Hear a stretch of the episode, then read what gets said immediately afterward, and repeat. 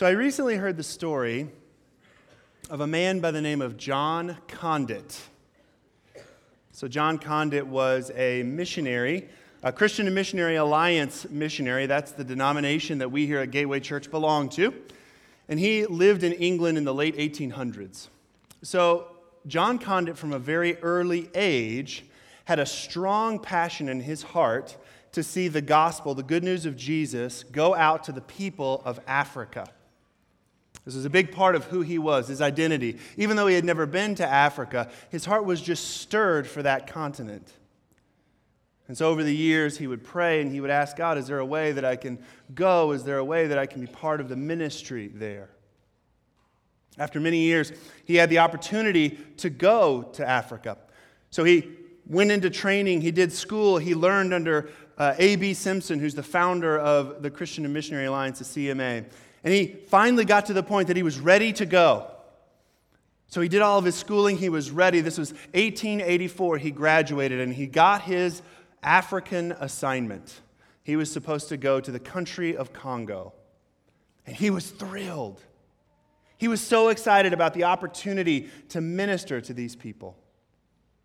So he loaded with a group of people onto a boat. He set sail from England down to Africa. And he finally arrived in the Congo in February of 1885. As they started to figure out what they were doing, this is him and his group of people. He started to get a little sick. In fact, he came down with a fever. Now, normally we wouldn't think that this is too big of a deal, but the difference is, is that he came down with dengue fever, which is a fatal disease. And shortly after arriving in the Congo, John Condit passed away. This was a man whose entire life had been focused on seeing the gospel reach the African continent, and he was there for only months. Nothing in life is guaranteed, is it? Let me give you another story. On the screen behind me, you'll see a picture of Chief Petty Officer Chris Kyle. Chris Kyle was an amazing military officer, military man. He is one of the most effective, one of the most deadly snipers in American history, one of the most successful at his craft. Let me read off some of his accolades. He was a Navy SEAL. He had 160 confirmed kills. He still holds the 10th longest recorded sniper shot in history, which is 2,100 yards. That's over a mile and a half away. He received a Silver Star, which is the third highest award in the American military for valor. He had 15 other awards decorating his career. He survived four tours in the Iraqi War. He wrote a New York Times best-selling book, and he even had a movie recently made after him called American Sniper. He was an incredible soldier. Now, when he was finished, when he had retired from his time in the military, he decided to try to give back. And so he began a foundation for people that struggle with PTSD, that's post traumatic stress disorder. And down in Texas, he began a training facility to help military and police officers learn their craft even better. He was an amazing man. And he had a great future ahead of him. Until when he was stateside, he was at a shooting range with a friend who was also struggling with PTSD. And the man cracked and murdered Chris Kyle. What a terrible story. What a terrible thing. He had this legacy of this future in front of him, and yet it was taken. But nothing in life is guaranteed, right, church? For many of us, we've experienced something like this. Whether it's a family member that was taken too early, or maybe it wasn't even that severe. Maybe it was just a job that you lost. You weren't planning on it, but you were laid off. That's happened to me. Maybe that vacation you had planned on, it was rained out the whole time. Nothing in life is guaranteed. Now, what I would love the sermon to be about today is about answering the question of why. Why is it that these bad things happen? But you know what? First, it would be impossible to do that. But second, I'm not convinced it would be helpful. Even if I knew the answer for why these great men were taken early, why it is that you lost your job, why it is that your children are wayward. I don't know that that would be helpful. I don't know that that would help catapult us toward godliness. But I'm thankful that James, he doesn't tackle the why, but he gives us in today's text a little bit of a tool set for how do we engage the world knowing that nothing in life is guaranteed. That in a moment's notice, we could get that phone call or that text message that completely blows up everything. You see, the world is filled with stuff that's bad, and, and sometimes it's worse than we expect. Sometimes it's better than we expect, right? Sometimes we're like, wow, I landed that job? Wow, that happened? That's, that's unbelievable. Sometimes life is, is easier than we expect, but most often it's harder than we expect, right? Today, James is going to address this topic of how do we live in a world that's unpredictable, that has no guarantees. And so, if you have your Bibles, why don't you grab them? We're going to be in James chapter 4 today. We're continuing in our series called Faith That Works. We are approaching the end of the book of James.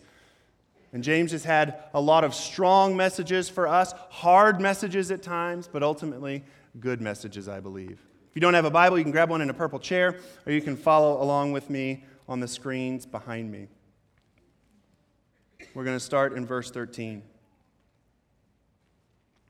Now listen, you who say, Today or tomorrow we will go to this or that city, spend a year there, carry on business, and make money. Why, you do not even know what will happen tomorrow. What is your life? You are a mist that appears for a little while and then vanishes. So, I'm going to build a little bit of context for you about James' day, what was going on in his time. So, there were basically two types of people in James' day in terms of resources. There were those that generally did not have a lot of resources, didn't have expendable income. That was 95, 99% of society. If you didn't catch a fish, if you didn't grow your own crops, if you didn't sell something, you weren't going to eat that particular meal. That was the majority of people. But in addition to that, there was a smaller group of people that were wealthy, that were more well resourced in James' day. Now, at different times in the text, throughout this time in James, James has had a different message for each group. So I'll give you some examples. A few weeks ago, we talked about how we shouldn't show favoritism for people that are wealthy, for people that are like us, but rather we should love on people regardless of who they are, regardless of their circumstance. That was a message that was written more toward the well resourced. Certainly, it applies to those that aren't as well resourced, but it applies most specifically to them. At the same time, Paul, uh, excuse me, James is also written to the group of people that aren't as well resourced. Hey, when somebody comes into your sanctuary, when somebody comes into church, don't give them the best seat if they look nice, right? Don't cater to those that are oppressing you, is what he had to say. Now, today, in the text, he is writing more specifically to those of us that are more well resourced. And just as a, a, little bit of a, of a check, a, a bit of an understanding, everyone in here generally is going to be in that sort of wealthy category. We are all generally speaking, well resourced by world standards and certainly by history's standards. And so this message, I think, has particular application for us. And what James says here in verse 13 is nothing in life is guaranteed. I understand that you want to make plans. Maybe you want to go to this city for that business deal. Maybe you have this vacation, this Disney cruise planned. Maybe you've got something else, whatever that might be. But nothing in life is guaranteed. There's nothing in life that is owed to you. Life is full of unpredictability. I'll tell you another story. There was a friend of mine that I had the opportunity to participate in his funeral about six months ago. His name was Mike Hayden.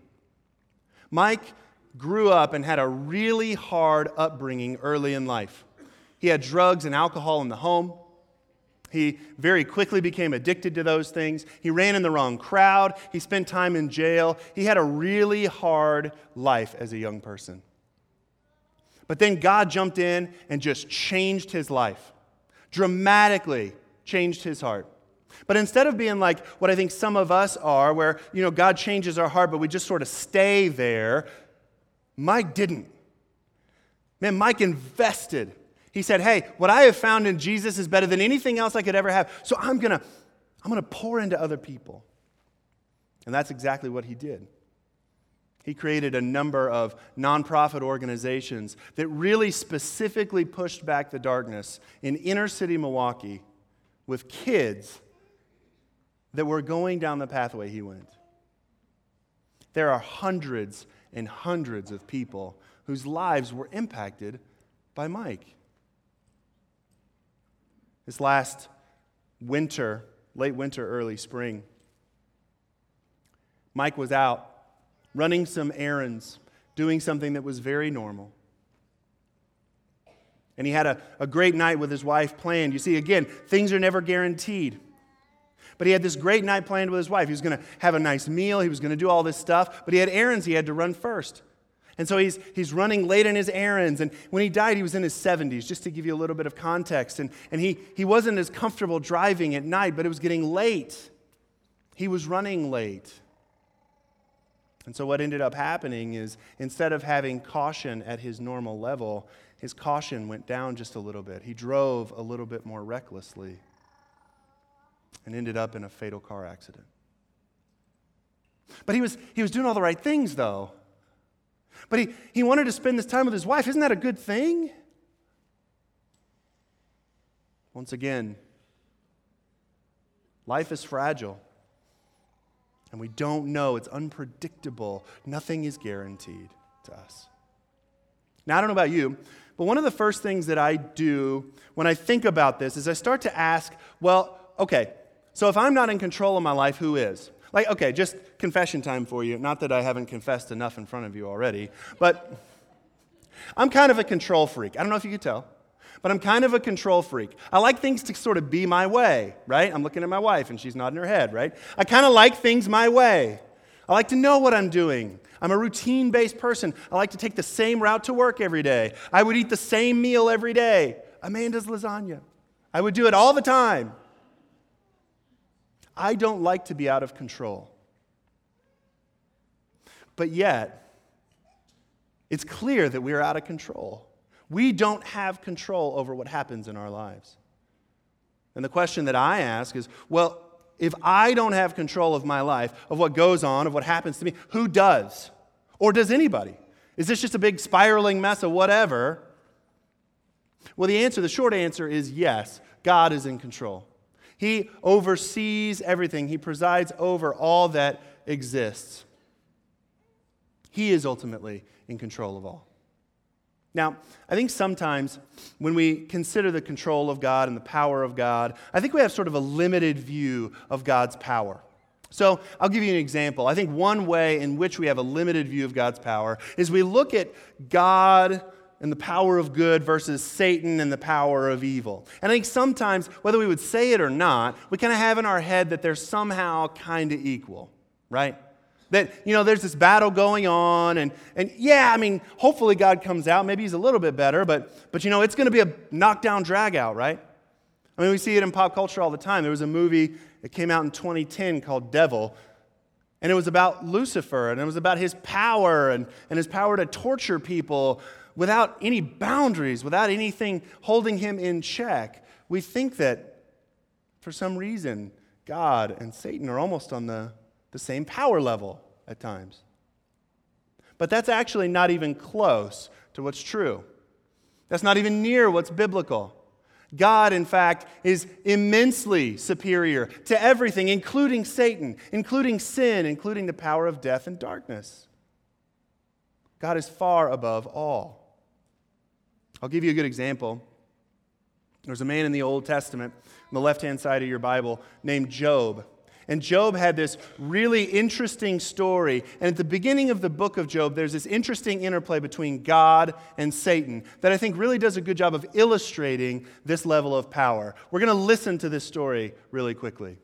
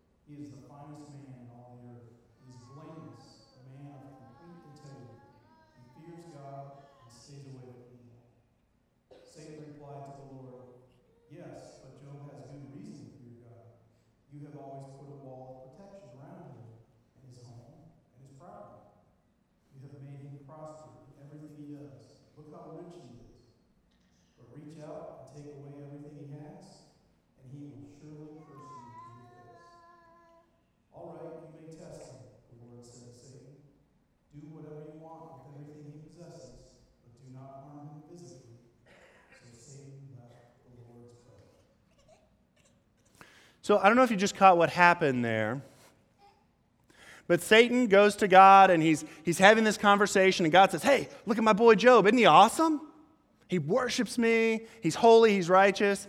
And Satan's like, Come on. It's because you're pampering him. This is the Jeff paraphrase, by the way. It's because you're pampering him. You take away his stuff, he's going to curse you. But what happened next? Did Satan just walk out and do what he wished? No. See, Satan is subject to God's authority as well. And God had to give permission to Satan. In fact, he gave a permission with a limitation. You can do whatever you want with his stuff, but don't harm the man.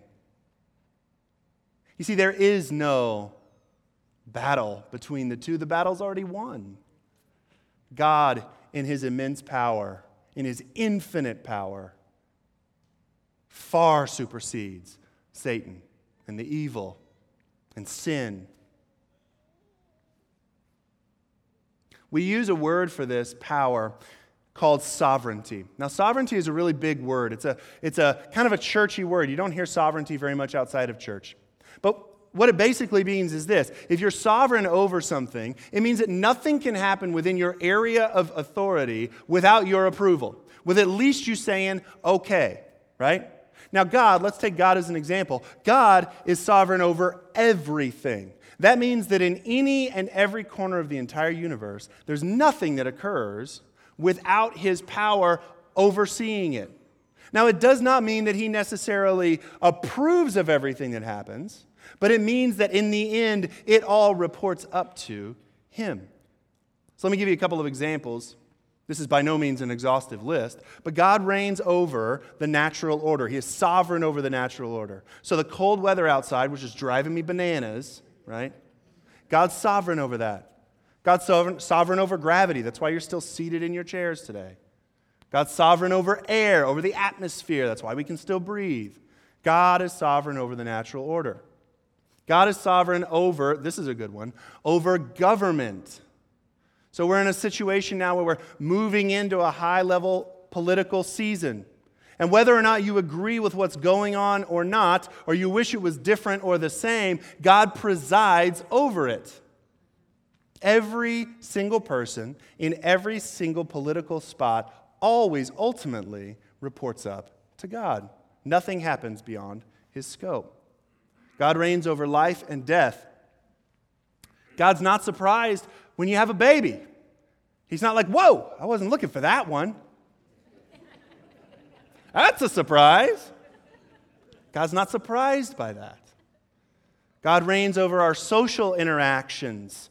So even that person that you don't get along with very well, maybe it's your boss, maybe it's one of your kids, maybe it's a neighbor, God reigns over that relationship too. It's never so bad that God couldn't understand it. God reigns over your business transactions. God is the one that put that deal on your plate. It wasn't entirely because of your effort, it was because of God. God is sovereign over everything. There is not a single corner of this universe that God does not have authority over. Now, this should kind of make us step back. Again, I told you earlier I'm a control freak. It makes me step back a little bit and say, wait, hold on. I want to have control. I want to be in charge. But you see, that's, that's a sinful position in my heart. Because it's not about me, it's not about us, it's about God. This is His story. These are the things that He holds authority over. This life that you live, the life that I live, all of the things we interact with, it all belongs to God. And my tendency sometimes is something good happens and I'm like, great job, Jeff. Or something bad happens and I'm like, ugh. And it's not that those things are necessarily wrong, but there's this middle ground in humility, right? Where it's not all about us where it's not all about, look at what I did, look at what I've accomplished, look at everything that I'm about. But at the same time, it's, it's not, look how awful I am, look at how terrible I am. See, that statement in the same vein is equally as selfish. Only God can really tell you who you are. Only God. Your identity is defined by who God says you are not by you. And so when I have the temptation to think of myself too highly, too lowly, I have to remember that nothing in this life is guaranteed. God ultimately is the one that presides over my life. I found this quote online and I like this. We are all constantly on life support, and God is the only thing that keeps us going. We are all constantly on life support, and God is the only thing that keeps us going. Let's read verse 14 again. It says this Why, you do not even know what will happen tomorrow. What is your life? You are a mist that appears for a little while and then vanishes. God's saying that our life is like a vapor, that our life is, is so fast in the context of eternity and he likens it to a vapor, to a smoke, to a mist. Now, I have a box of matches up here. I'm not going to light anybody on fire, so don't worry. At least I'm going to try not to. When you light a match, something happens. There's a brief moment where you see smoke, but smoke goes away really quickly when you light a match. So I, I, we're going to do a little experiment here, okay? You guys are going to be in my laboratory. This is my lab. And I'm going to light this match, and I want you to count how long you can see smoke. You can do so in your head, you don't have to count out loud. But I want you to think how long is it that you see smoke after this, okay? Here we go. Ready?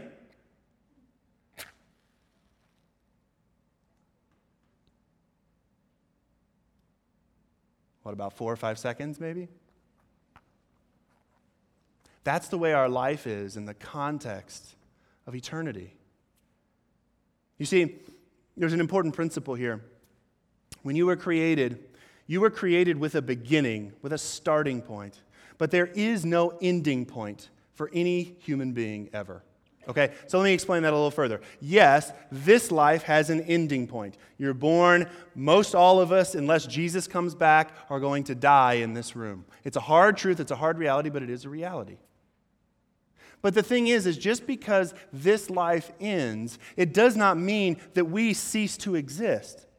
You see, when God made us, He made us as eternal creatures. We will have a life that extends beyond this one. Now, it doesn't mean that this life isn't important, because this life is the prelude to the real life. The real life being one of two options. Either, if you choose to follow Christ, if you choose to submit yourself to Him, we will live our life in an existence that is fully satisfied in God, in a place we call heaven, where you and I, as followers of Christ, will be everything we were designed to be. That's option number one.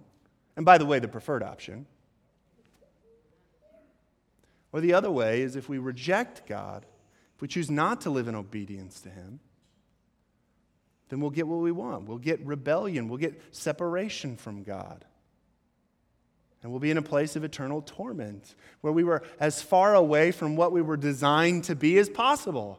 You were designed to be with God in heaven. I don't know if everybody's ever said that to you. You were made for heaven. Did you know that? You're not made for hell. But what we do in this life sets the tone for that. But the principle is this that this life, 50, 60, 70, 80 years, 90 years, whatever God gives us here, it's short. It's a breath. It's only a moment in the context of eternity, of what that next life will look like for us. Let's continue. Chap- chapter 4, verse 15. Instead, you ought to say, If it is the Lord's will, we will live and do this or that. I love this idea. It's a hard idea, though, okay? So, this phrase, if it is the Lord's will, it's one of our favorite kind of phrases to say. It's a phrase of submission. It's a phrase of saying, okay, God, your way, it might be harder than my way, but your way is better than my way. And again, for a control freak, for somebody who likes to know what's going on, who likes guarantees, that's hard. But what James is saying is the way we should live our lives is in a position of saying, God, it's what you want. It's the direction that you have. If it is your will, Lord, we will conduct that business engagement. If it's your will, we'll go to this place, we'll do this thing, whatever that might be for you. I love that he says this Instead, we ought to say, if it's the Lord's will, we will live. I love that he takes it back to basics, that it's even at God's will that we breathe. In this moment, you're breathing because it's God's will for you to breathe. If your heart's beating right now, it's because it's God's will that your heart breathes. Again, this is, this is not about us. This is not about what we want or what, what, what we think we have control over. This is completely about what God has control over, about what God is sovereign over. Now, I want to take a couple minutes. I want to dive into this phrase, if it is the Lord's will. And what I want to do with it is, is I want to talk, first of all, about what it isn't. I think it's important to talk about what it isn't before we talk about what it is. So, first of all, this phrase, if it's the Lord's will, it's not a magical incantation. Like, you're not just going to like say this and then whatever you say after it's going to happen. You know what I mean? Like, if it's God's will, I'm going to be a millionaire. Well, it doesn't really work that way. There shouldn't be that expectation that whatever we say is going to happen. It's not a magic spell. In addition to that, it doesn't automatically make us right in what we say after it either. Like, it's not like, okay, if it's God's will, I'm going to steal that Ferrari and not get caught. like, it doesn't automatically make that okay, right? Now, this, this one's a little bit of a stretch, but I think that this is an important one. Um, it's not an excuse for us to be lazy, right? If it's the Lord's will. Let me, let me give you an example of this. I've heard this before. If it's the Lord's will, I'll share the gospel with my coworker. Okay? If it's the Lord's will, I'll serve in church. Okay? Now, I do think that there is a place for waiting a lot of times they people we attach that idea to this if it's the Lord's will. If it's the Lord's will, I'll do this, but I'm going to wait and see, right? And I do think that there is an important place for waiting in life, right? You shouldn't recklessly run into getting married, as an example. You should thoughtfully and with waiting and with prayer soak in that. You should thoughtfully approach a job change or a move or whatever that looks like. But man, I think sometimes we use it as a piece for laziness or for fear. If it's the Lord's will, I'll share the gospel with my neighbor. No, man. Maybe the timing we need to be sensitive on, but we need to be aggressive in that. I have a a guy that I look up to a lot. I mentioned his name last week. His name is Matt Chandler. He's the pastor of the Village Church down in Dallas, Texas. And he tells this really awesome story about him coming to know Jesus for the first time. And it was in either middle school or high school. He was at football practice and he goes into the locker room. And a guy, a couple lockers down from him, walks up to him and says, Hey, Matt, I'm going to tell you about Jesus. Okay? You tell me the time and the place, but it's going to happen. Right? Like, we're going to do it. We can do it on your terms. It's going to happen, though. Like, how crazy would it be if we approached evangelism that way? If, if we approached telling people the beauty of what Jesus is all about that way? How crazy would that be? Hey, Jim, I'm going to do it. I hope you're ready. But if now's not a good time, we can do it tomorrow, right? I think sometimes we inadvertently use that phrase, if it's the Lord's will, to become a little lazy, to let fear take over. And instead of being action oriented, which is what James has been so strongly pushing for us to be, we set back on our laurels and we get a little lazy. Now let's talk about what this is, if it's the Lord's will. Let's talk, we've talked about what it isn't. Let's talk about what it is. It's a phrase of saying, God, again, my life belongs to you. And it causes us to, to ask a different kind of question, I think. Is everything in my life in submission to Christ? If it's the Lord's will, is my life submitted appropriately to Christ? And that's kind of the litmus test to see if our motives, to see if our life is where it should be. God, is, it, is, is my finances, are my finances submitted to you? Lord, if it's your will, I'll use my finances well. God, is my relationship with my wife submitted to you? God, is my relationship with my kids, who I, oh, I've told for the tenth time to clean their room, and they still haven't done it. Is that submitted to you? I think that's an important question for us to ask. Now, one area that I think this is really particularly important, and, and it's important to just dialogue about this. But I think that we need to ask this question if it's the Lord's will, the way that we interact with our lives. I think it's important to, to press into this area in the area of our finances, in the way we use our money. You see, the way we use our money is a reflection of what we value, and what we value is a reflection of what's in our heart. And so, how we use our money is what we really think is important in life. And so, for us, I mean, are you using your money in a way that you can say, Yes, God, this is surrendered to you? Am I? This is a challenge for me. In addition to being a control freak, I like my stuff. I'm a little bit materialistic sometimes. You know what I'm saying? Am I submitting my money to God that He might use it? And are you, are we collectively? It's a hard truth to lean into. And I know too that the church in the past has abused money. I'm not saying gateway, but I'm just saying the church holistically. The church universal, we've abused money and we've, you know, we've, we've had people that are, that are misusing people because of financial resources. But I think the question still remains in our own heart are we using our resources the way that we should?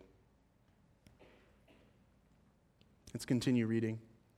Verse 16 says this As it is, you boast in your arrogant schemes.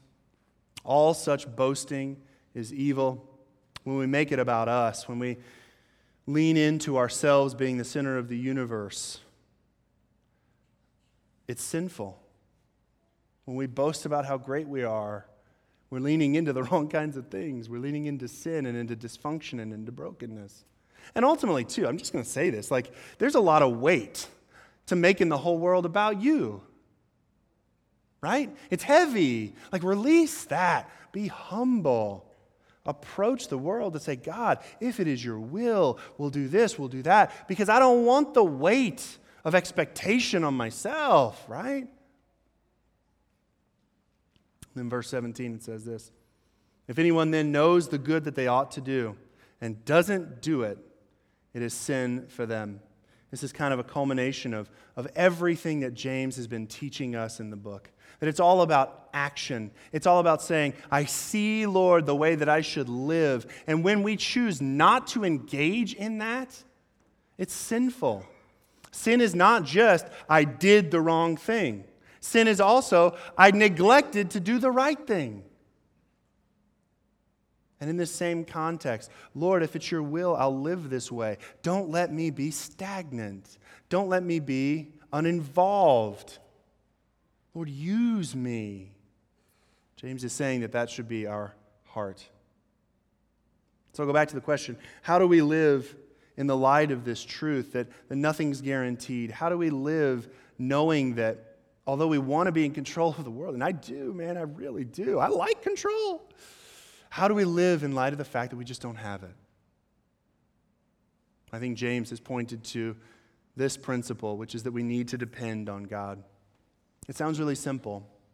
But if God's really the middle of the whole thing, if He's really powerful enough to run this whole deal, we need to put our dependence on Him, not on ourselves. We're going to fail.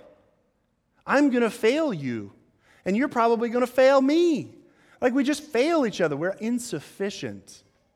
But when we put our dependence on God, then even though our lives are short, even the lives of our friends are short, even though it's unpredictable, even, thing, even though things get rained out, you know what I mean? We can still live our lives in submission to God, and we can live in a way that God uses us and fills us and satisfies us. And what does that actually look like? I think there's a few things that we can do. The first is that we have to remember that every single moment in life matters right?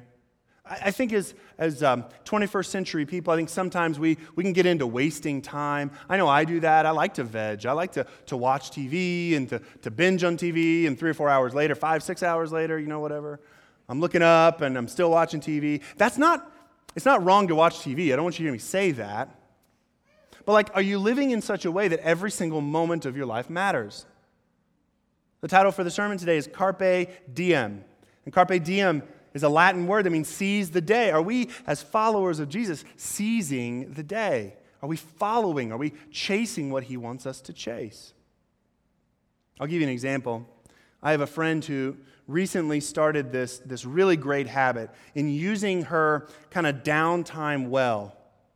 And what she does is she regularly text messages or reaches out to three or four or five people a day. And she's put all of these individuals in a calendar so that there's this constant rotation. And all the time she can reach out and she can say, Hey, how are you doing? Hey, I want you to know I'm praying for you. Hey, I want you to know you're loved and cared for.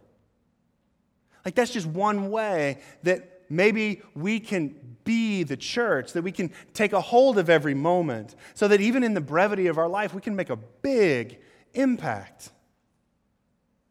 And let's be honest, there's a lot of people that, that would love to be reached out to, that would love to be cared on. Maybe that's something that you can do. Another thing that we need to lean into is we need to recognize God's sovereignty. Now, this is like super abstract, and I totally get that. But it's important that we see God for who He is and see ourselves for who we are, right? One way that I like to do this is, is I, I really like being in nature. Like, even though it's cold outside, this is still my favorite time of year because of the colors, the trees, the beauty of God's creation. And I love that because it reminds me that God's in control and He's powerful, and I'm not. Another thing that, that I think is important in this idea of, of recognizing God's sovereignty is to remain curious. Amanda and I, we were sitting around the fire last week and, and we were talking, and we were talking about water of all things, like something super simple that we just totally cast aside. But how crazy is water? They, you know, you drink it and it goes through you, and then, like, it gets recycled. Naturally, it recycles itself. Like, there's no more water on the planet than there was thousands of years ago, and yet it's reusable. Like, isn't that weird? Isn't that crazy? I wonder how that works. I wonder why God made it that way. See, that feeds this curiosity and helps to remind us that God's in control, that God is sovereign. And if we want to depend on God, that's an important tool that we need in our tool belt to remember God's place and then remember our place as well. The last thing that I think we need to do is to love God and do as we please. Anybody catch that? Love God and do as you please. So that's a phrase from an ancient church father named Augustine. And I think he's so right in it. Love God first. The order's important here, church. Love God first, and then do as you please. Where He stirs your affections, do something. If it's serving in our kids' ministry area, you saw our kids earlier if you were here for, for worship. You saw our new kids' ministry coordinator. Like, we need help. We need help in that area. Maybe you need to get involved in that. Maybe in some other place. Whatever it looks like for you, get involved. Do something. Love God first. Let your affections stir in you in obedience to Him. And then do. Go. Be a part of something. Church, we have an opportunity to really approach this world in a way that will change the way people look at us, right? Like if, if, if people look at us and they see that we're living in joy and in fulfillment, even though the world is crashing down around us, man, people will notice and people's hearts will be stirred toward God. And so the challenge for us today is to really depend on God. Whatever it is God's stirring in your heart to do, let's do it. I think at the end of the service, we're going to do something maybe a little bit different. We're going to leave the stage open. And if you would like to come up and pray with someone, please feel free to do that. But if you've got some, some like work to do with God and you just want to do it alone, do that. Come up, you can pray. You don't have to leave right away. Maybe that's something that, that you need to do to help restore or rekindle your dependence on God. Life is unpredictable, but God is not. Amen? Amen. Amen. Let's pray. God, thank you so much for this great truth that when we depend on you, you're with us. That even though life is short, it's fleeting, it's hard, it's complicated, it's filled with tears. Lord, even though all that is true, God, you are present in all of it. Not a single tear rolls down our cheek without you catching it, without you using it. And Lord, I know we don't have the answer for why and you know why things happen the way they do. And, and again, sometimes I want to know why too. But God, I think it's better that we know that we can depend on you regardless, that you'll be with us, that you'll fill us, and that you'll satisfy us. Lord, we love you. Be near us, God. Amen.